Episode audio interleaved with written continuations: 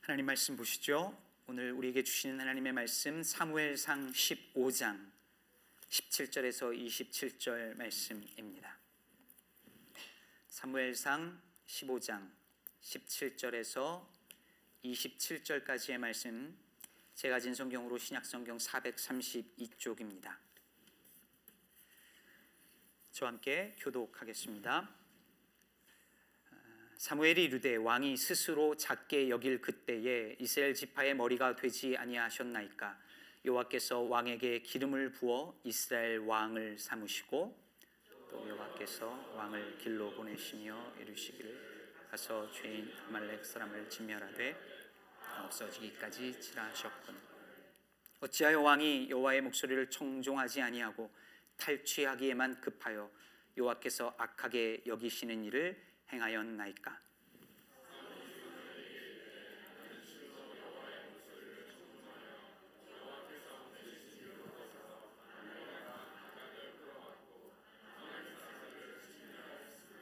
다만 백성이 그 마땅히 멸할 것 중에서 가장 좋은 곳으로 길갈에서 당신의 하나님 여호와께 제사하려고 왕과 소를 끌어왔나이다 하는지라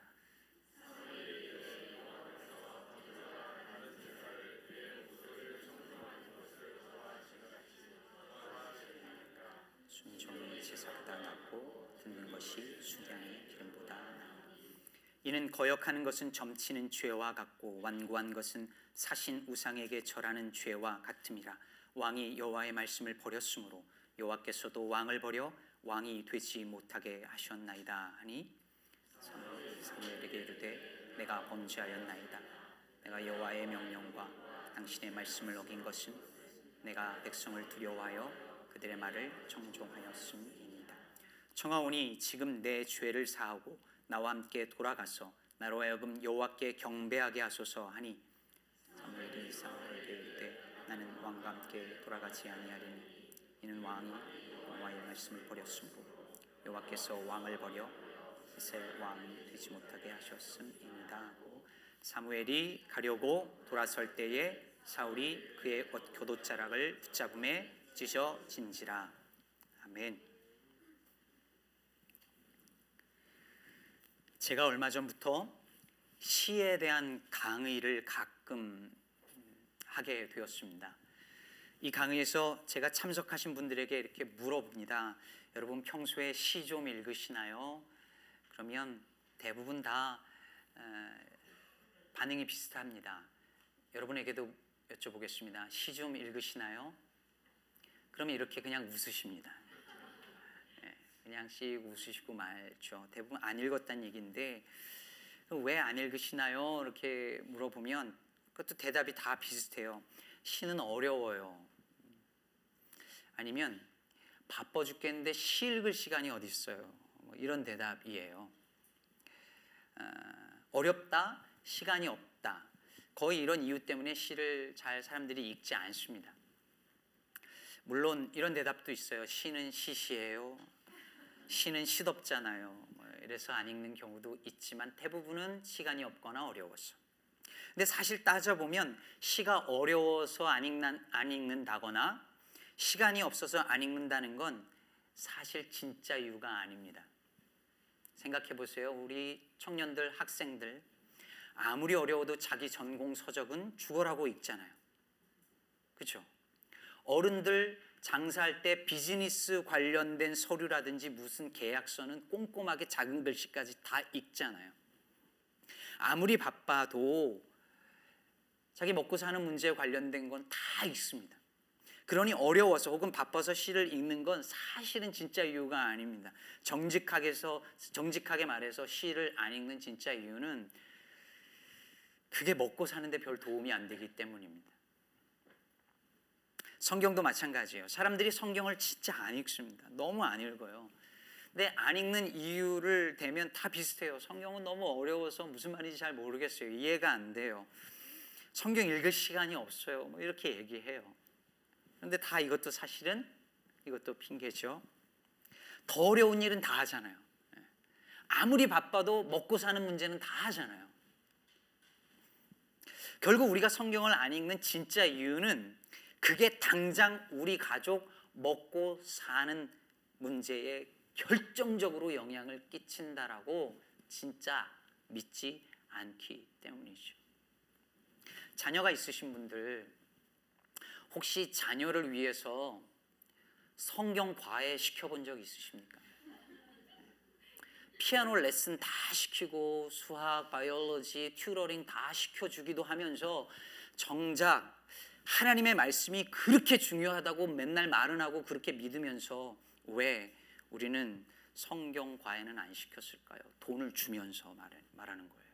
왜 안 시킬까요?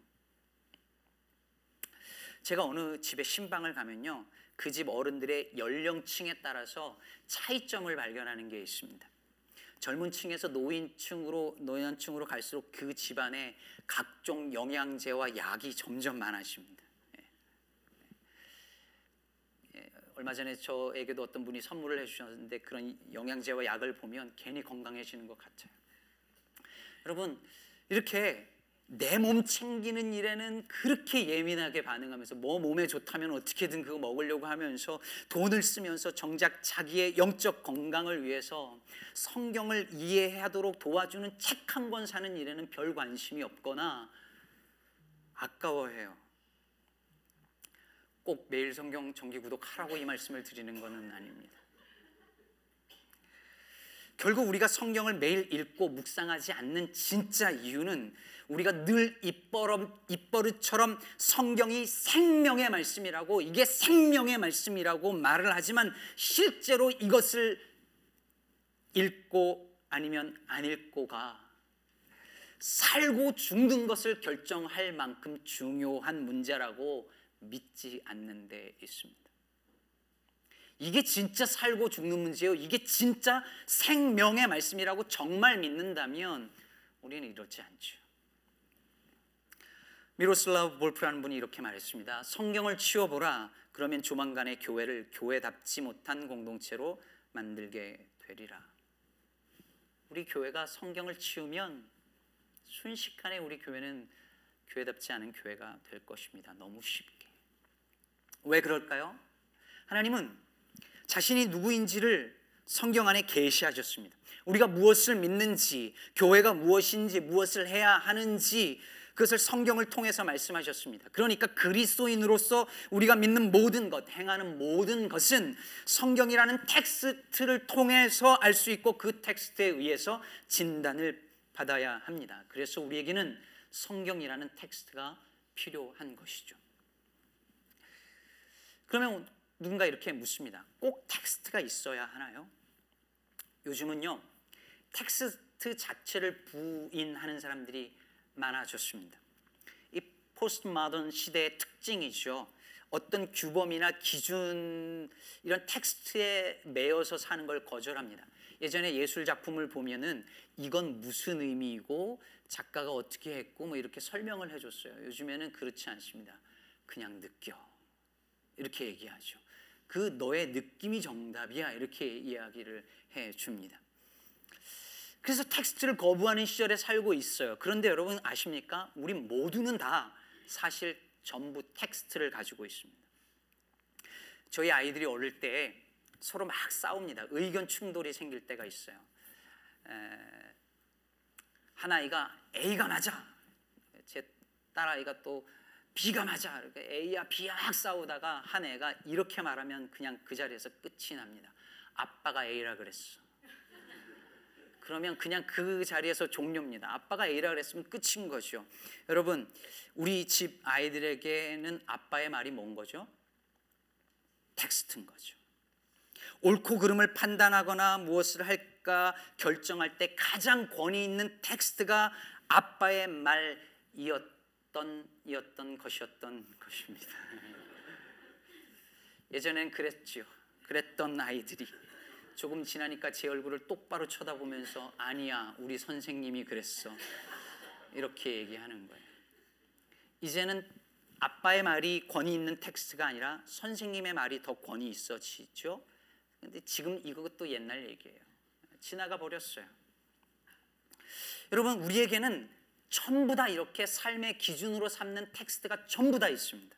누구나 있습니다. 그것이 어릴 적 들었던 아빠의 말이든지 엄마의 말이든지 아니면 선생님의 말일 수도 있습니다. 때로는 내가 감명 깊게 읽었던 어떤 책이라든지 영화일 수도 있습니다. 어떤 사람들은 다 필요 없어. 내 생각이 내 텍스트야. 내 인생을 결정하는 건 내 생각이야. 내 경험이야. 내 지식, 내 판단. 그것을 내 인생의 텍스트로 삼고 삽니다. 내가 살아온 경험이 모든 것을 해석하는 텍스트가 돼요.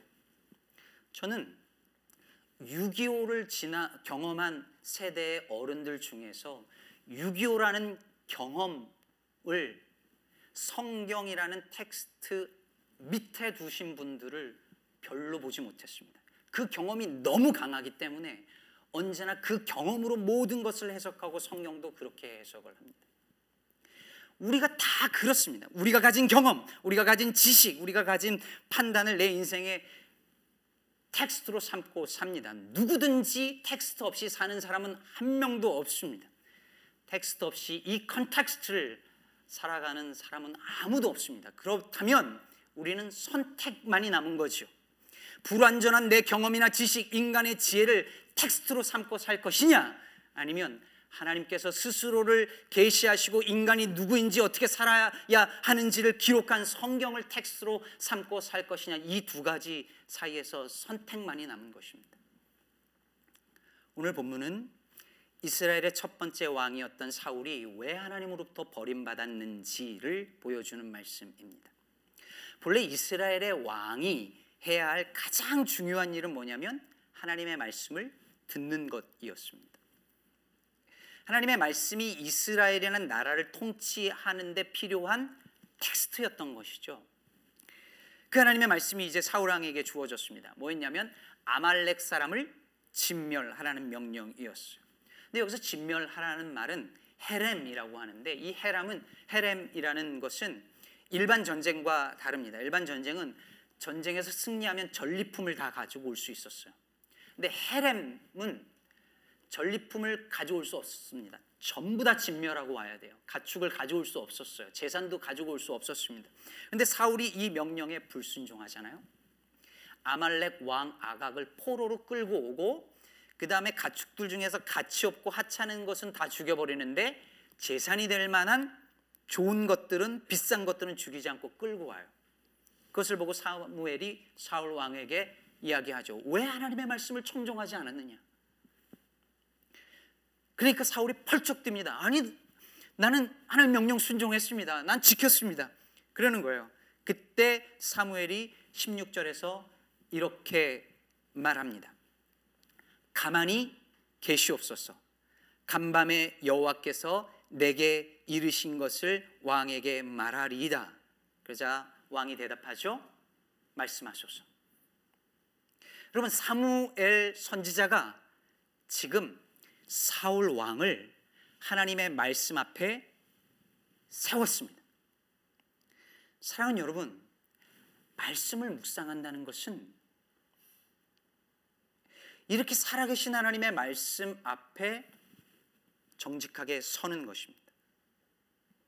우리는 흔히 내가 성경을 읽는다고 생각해요. 여러분, 내가 성경을 읽는다고 생각합니다. 그러나 아닙니다. 내가 성경을 읽는 것이 아니라 내가 성경 앞에 설 때에 성경이 나를 읽어내는 것입니다. 말씀을 묵상한다는 것은 내가 성경에서 뭔가를 발견하는 게 아니에요. 제가 목회 초기에 이런 실수를 많이 했습니다. 이야, 내가 이런 걸 발견하다니. How smart I am. 정말. 감탄하는 거죠. 내 이 성경을 보는 눈에 감탄해서 이걸 교인들한테 가서 어떻게든 자랑을 해야 되는데. 근데 여러분 하나님의 말씀을 묵상한다는 것은 내가 성경 안에서 뭘 발견하는 것이 아니라 성경이 하나님의 어떤 분이신지를 내게 드러내 보여주는 것입니다. 그 말씀이 그 말씀 앞에 섰을 때에 내 안에 나도 모르게 품고 있던 내 숨은 죄와 욕망과 두려움과 아픔과 상처를 읽어내는 경험이고 그것을 가리켜 말씀 묵상이라고 하는 것입니다. 다시 말해 성경이 나를 읽도록 그 앞에 벌거벗은 것처럼 서는 것입니다. 바울이 말한 것처럼 하나님의 말씀은 살았고 운동력이 있어 좌우의 날선 어떤 검보다도 예리하여 관절과 골수와 혼 영과 혼과 관절과 골수를 찔러 쪼개기까지 하며 또 마음의 생각과 뜻을 감찰하나니 지으신 것이 하나도 그 앞에 나타나지 않음이 없고 오직 만물이 그를 상관하는 자의 눈 앞에 벌거벗은 것 같이 드러나느니라. 벌거벗은 것 같지. 여러분 다윗을 생각해 보세요.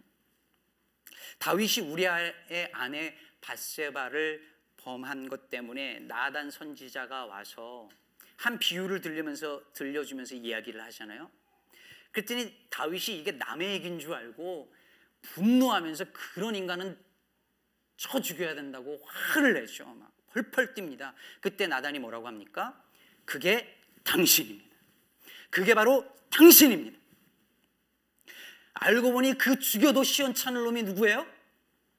자기 자신이죠. 그런데 바로 당신이에요 라고 말하기 전까지는 그 얘기가 자기 얘기인 줄 모르는 거예요. 나단, 다윗은 나단의 설교를 들으면서 자기에게 적용시키지 않았어요. 남의 이야기라고 생각하니까 편하게 들은 거죠. 이게 우리가 성경을 읽고 설교를 들을 때마다 취하는 방식이죠. 은혜 받는 건 다 나한테 적용해요. 잘못을 지적하는 건 다 남한테 지적 적용합니다. 아, 그 집사님 하필 오늘 안 왔네. 오늘 목사님 그 집사님 들으라고 저 설교하는 건데 지금. 바로 당신이라니까요. 집사님 바로 당신이에요. 장로님 바로 당신이라니까요. 라고 콕 집어 말해 주기 전까지는 우린 모릅니다. 저는 나단 선지자처럼 간이 크지 못해서 그렇게 못하지만 말입니다. 여러분, 말씀은 나를 위해 써먹는 어떤 것이 아닙니다. 말씀은 사용하는 것이 아니라 수용하는 것입니다. 하나님의 말씀을 그대로 수용하기 위해서 우리는 매일 말씀 앞에 자신을 벌거벗은 채로 세우는 훈련을 해야 합니다. 오늘 자기가 순종했다라고 주장하는 사울을 사무엘이 말씀 앞에 세워요. 그리고 사울 안에 숨겨져 있던 죄를 그 말씀 앞에 비춰서 다 드러내게 합니다. 오늘 본문에는 세 가지의 목소리 혹은 소리, 즉 보이스가 등장해요. 첫 번째는 하나님 여호와의 목소리입니다. 19절에 보면 사무엘이 말하기를 어찌하여 왕이 여호와의 목소리를 청종하지 아니하였냐라고 묻습니다. 여호와의 목소리를. 그래서 사울이 20절에서 나는 실로 여호와의 목소리를 청종했다라고 주장하죠. 오늘 보면 위에 13절에서도 자기는 하나님의 명령을 지켰다는 거예요. 그때 14절에서 사무엘이 이렇게 말합니다. 그러면 내 귀에 들려오는 이 양의 소리와 내게 들리는 소의 소리는 어찌 됨이니까. 여러분, 이 본문에 등장하는 이 두 번째 소리, 이 사울 왕이 데리고 온 이 양과 소의 소리는 뭘 의미할까요? 사울 왕 내면에 숨겨져 있던 욕망의 목소리를 드러내 보여주는 겁니다. 나 지켰다니까요. 하지만 재산을 다 가지고 온 그 사울의 욕심, 그 욕망의 목소리를 그 양과 소의 소리를 통하여서 우리는 듣고 있는 것입니다. 사무엘이 그것을 드러내 보여주는 거예요. 하나님 말씀 앞에 서서 자기 본성에서 욕망의 소리가 터져 나오고 있는 것을 이 소리는 어떻게 된 것이냐라고 드러내 보여주고 있는 것입니다. 그러니까 사울이 핑계대기 시작해요. 21절에 보십시오. 다만 백성이 그 마땅히 멸할 것 중에서 가장 좋은 것으로 길갈에서 당신의 하나님 여호와께 제사하려고 양과 소를 끌어왔나이다. 내가 그런 게 아니고 누가 그랬다고요? 누가? 백성이. 이런 찌질한 왕이 다 있습니까? 백성이 잘못했어도 짐이 부덕한 탓입니다. 이래야 되는데 내가 그런 게 아니라 백성들이 그랬다고. 어느 영화 대사처럼 비겁한 변명이시죠. 영화를 안 보셔서 제가 이게, 안 되네. 사울의 비겁한 변명이 이것만이 아니에요. 내가 그런 게 아니라 백성이 그랬고 전리품을 다 가져온 게 아니라 이 일부분만 가져온 거예요라고 말하고 이게 날 위해서 그런 게 아니라 하나님께 제사 드리려고 예배 드리려고 그런 거예요라고 변명을 합니다. 그럼 보세요. 사울 왕이 하는 모든 변명 하나하나가 다 그럴 듯하지 않습니까? 이 중 하나도 이해되지 않을 만큼 말도 안 되는 변명은 없습니다. 다 충분히 그럴 수도 있구나 싶습니다. 여러분, 우리가 하는 변명들도요. 하나님 말씀 빼면 다 이해될 만한 것들입니다. 시간이 없어서, 돈이 없어서, 나이가 많아서, 거리가 멀어서, 믿음이 부족해서, 이해가 안 돼서 난 해보려고 하는데 남편이 안 따라줘서. 인간적으로 볼 때 이해 못할 만한 것 하나도 없습니다. 그러나 말씀 앞에 정직하게 서면 내 내면 저 깊숙이 숨겨 놓았던 그 양과 소의 소리들이 들려옵니다. 나 말씀 지켰다니까요. 그런데 양과 소의 소리가 저 안에서 막 들려옵니다. 이제 사무엘이 사울 왕에게 그 욕망의 소리를 폭로하면서 이렇게 말하죠. 22절 보면 여호와께서 번제와 다른 제사를 그의 목소리를 청종하는 것을 좋아하심 같이 좋아하겠나이까 순종이 뭐보다 낫다고요? 제사보다 낫고 듣는 것이 숫양의 기름보다 낫습니다. 이제 당신이 하나님의 말씀을 버렸기 때문에 하나님도 당신을 버리실 것입니다. 사랑하는 여러분, 우리가 하나님의 말씀을 버리면 우리도 버림을 받습니다. 이 말을 들은 사울이 그제서야 실토하죠. 제가 범죄했습니다. 내가 여호와의 명령과 당신의 말씀을 어긴 것은 내가 백성을 두려워하여 그들의 말을 청종하였음이니이다. 여기 세 번째 목소리가 등장하죠. 누구의 목소리입니까? 백성들의 목소리죠. 사울은 하나님의 목소리보다 백성들의 목소리를 더 두려워했고 하나님의 말씀보다 사람들의 말을 더 청종했던 것입니다. 주일에요. 교회 와서 말씀 듣잖아요. 지난주 제가 했던 설교 뭔지 기억나십니까? 예, 표정 보니 알겠는데 일주일 내내 주일날 들은 하나님의 말씀을 묵상하는 게 아니라 말씀 듣고 이제 돌아가면서 차 안에서 아니면 친교 시간에 누군가 무심코 한 말을 집에 가서 계속 묵상을 합니다. 묵상하면 할수록 기분이 나빠져요. 그래서 일주일 내내 또 묵상하다가 전화도 합니다. 그게 무슨 말이었냐고. 왜 그런 말을 했느냐고 따집니다. 여러분, 묵상해야 할 것은 사람의 말이 아니라 하나님의 말씀입니다. 목사도 그렇습니다. 목회자가 하나님의 말씀보다 사람의 말을 더 두려워할 때 그 목회자는 교인들의 눈치를 보기 시작하고 결국은 타락할 수밖에 없습니다. 여러분 보십시오. 오늘 말씀 속에 세 종류의 목소리, 소리가 등장합니다. 양과 소의 소리, 백성들의 목소리, 그리고 하나님의 목소리. 우리에게도 이런 소리는 매일 끊임없이 우리에게 들려오고 있습니다. 내 내면의 욕망의 목소리, 우리를 욕하는 세상의 목소리, 그리고 살아계신 하나님의 목소리. 이 중에 무엇에 귀를 기울이며 살아야 할지는 너무 자명한 일 아니겠습니까?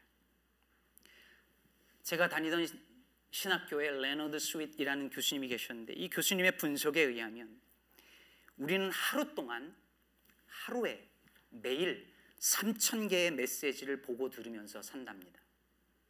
우리가 눈을 뜨면서 보는 모든 것, TV, 이메일, 신문, 광고, 광고판들 다 메시지들이거든요. 그게 무려 3천 개. 그런데 이 모든 메시지가 다 거의 대부분 우리가 믿는 복음이 틀렸다고 말하거나 성경과 다른 메시지들이라는 것이죠. 그러니 무려 3천 개의 복음과 정반대되는 메시지를 매일 듣고 사는 우리가 하루에 단 한 구절도 정말 깊이 읽고 묵상하지 않는다면 그 가운데서 어떻게 하나님의 목소리를 분별하며 양이 목자의 음성을 듣는 것처럼 들으며 살 수 있겠습니까? 불가능한 것입니다.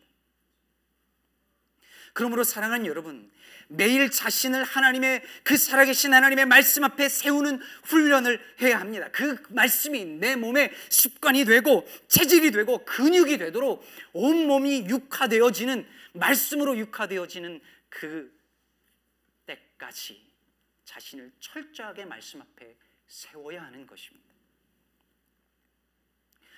수년 전에 뉴욕 지하철에서 누군가가 지하철 철로 아래로 한국인 한 분을 확 밀었습니다.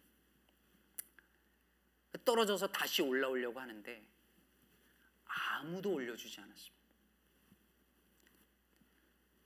열차가 달려오고 있고 이미 플랩 이 난간에 상반신이 어느 정도 올라왔는데 한 명도 도와주지 않아서 목숨을 잃었습니다. 영상을 영상이 찍히기도 했어요. 여러분 어떻게 한 명도 도와주지 않았을까요? 어떻게 그럴 수 있었을까? 여러분이라면 어떻게 했을 것 같으세요? 전 저라면 당연히 도와줄 거라고 생각합니다. 그런데 제가 아는 어떤 분이 똑같은 것을 경험했답니다. 한국에서 지하철에 누군가가 지하철 철로 밑으로 떨어진 거예요. 근데 이분이 당연히 자기가 뛰어들 거라고 생각했고 머리는 이미 뛰어들었대요. 자기는 뛰어들었다고 생각했는데 발이 바닥에 딱 붙어 있더랍니다. 발이 안 움직이더래요. 몸이 굳어져 버린 것이죠. 그러면 사람을 도와준다는 거는요. 머리로 생각하고 가슴으로 느낀다고 되는 게 아니에요. 몸이 먼저 반응할 때만이 가능한 일이죠. 몸이 어떻게 먼저 반응하죠? 평소에 늘 누군가를 도와주던 사람이 그게 몸의 습관이 되고 몸의 근육이 되고 체질이 된 사람만이 그 순간에서 몸이 먼저 나가는 거예요. 말씀이 머리와 가슴에서 머물고 그런 사람은 절대 그것이 그런 순간에서 뛰어들 수 없습니다. 말씀이 내 손과 발이 되고 내 온몸이 말씀으로 육화되어져서 말씀 내가 곧 하나님의 그 말씀 그 자체가 되어질 때에 가능한 일입니다. 그러기 위해선 매일 끊임없이 자신을 말씀 앞에 세우는 훈련 그것 없이는 불가능한 일입니다. 말씀을 맺고자 합니다. 한희철 목사님이 지은 순례는 어디 갔을까라는 시가 있어요. 순례는 어디 갔을까? 어디로 갔길래 날 찾지 않을까? 수수강 속에 손자 숨어 날은 저물고 하나 둘 밤하늘엔 별이 돋는데 술래가 무섭다고 들어간 건 아닐까? 풀벌레 발끝에서 울고 나도 그만 벌레 따라 울고 싶은데 같이 놀던 친구들은 어디에 있을까? 술래는 어디 갔을까? 어디로 갔길래 날 찾지 않을까? 그러면 숨바꼭질 놀이를 하는데요. 술래가 꼭꼭 숨어라 머리카락 보인다. 그랬더니 진짜 꼭꼭 너무 깊이 숨어버렸어요. 완전히 못 찾게 숨어버렸어요. 그리고 술래가 찾다 찾다가 날이 저무니까 그냥 가버린 거예요. 아, 좀 찾아주지. 좀 찾아주지 하고 있는 거예요. 여러분, 숨바꼭질이라는 놀, 놀이는 정말 영원히 숨어버리는 데 목적이 있는 게 아니잖아요. 발견되려고 숨는 것이죠. 그럼 말씀 묵상도 이와 같습니다. 우리는 종종 하나님이 숨어 있다고 느낄 때 있지 않나요? 아무리 기도해도 하나님 숨어 계서 안 나타나요. 근데 하나님의 말씀을 묵상할 때 순례인 우리가 좀 찾아주기를 발견해 주기를 기다리시는 하나님이 우리에게 스스로를 드러내어 주십니다. 성경 안에 하나님이 어떤 분인지를 하나님이 우리를 향하여 드러내 주세요. 그런가 하면 어떤 때는 하나님이 순례가 되어지기도 하십니다. 그래서 하나님을 피해 도망 다니고 숨는 우리를 하나님이 찾아주십니다. 내 안에 나도 모르게 숨어 있던 내 욕망과 허물과 두려움과 염려, 미움과 상처들, 아픔, 그 우리의 속마음이 말씀에 의해 발견되어지는 것입니다. 그러니 사랑하는 성도 여러분, 말씀 앞에 여러분 자신을 매일 세우시기를 바랍니다. 말씀에 의해서 읽혀지고 해석되어지며 내 안에 숨어 있던 죄와 두려움과 외로움과 아픔이 드러나고 그 과정에서 자신을 드러내 보여주시는 하나님을 만나게 되시기를 축복합니다. 저는 우리 교회가, 우리 기쁨의 교회가 묵상 공동체가 되기를 간절히 바랍니다. 저는 우리 교회가 하는 모든 사역의 기초가 그리고 토대가 말씀 묵상이기를 바라고 앞으로 그렇게 해 나가려고 생각하고 있습니다. 그렇게 말씀 앞에 정직하게 서서 우리를 점검할 때만이 하나님이 기뻐하시는 교회가 될 줄로 믿습니다.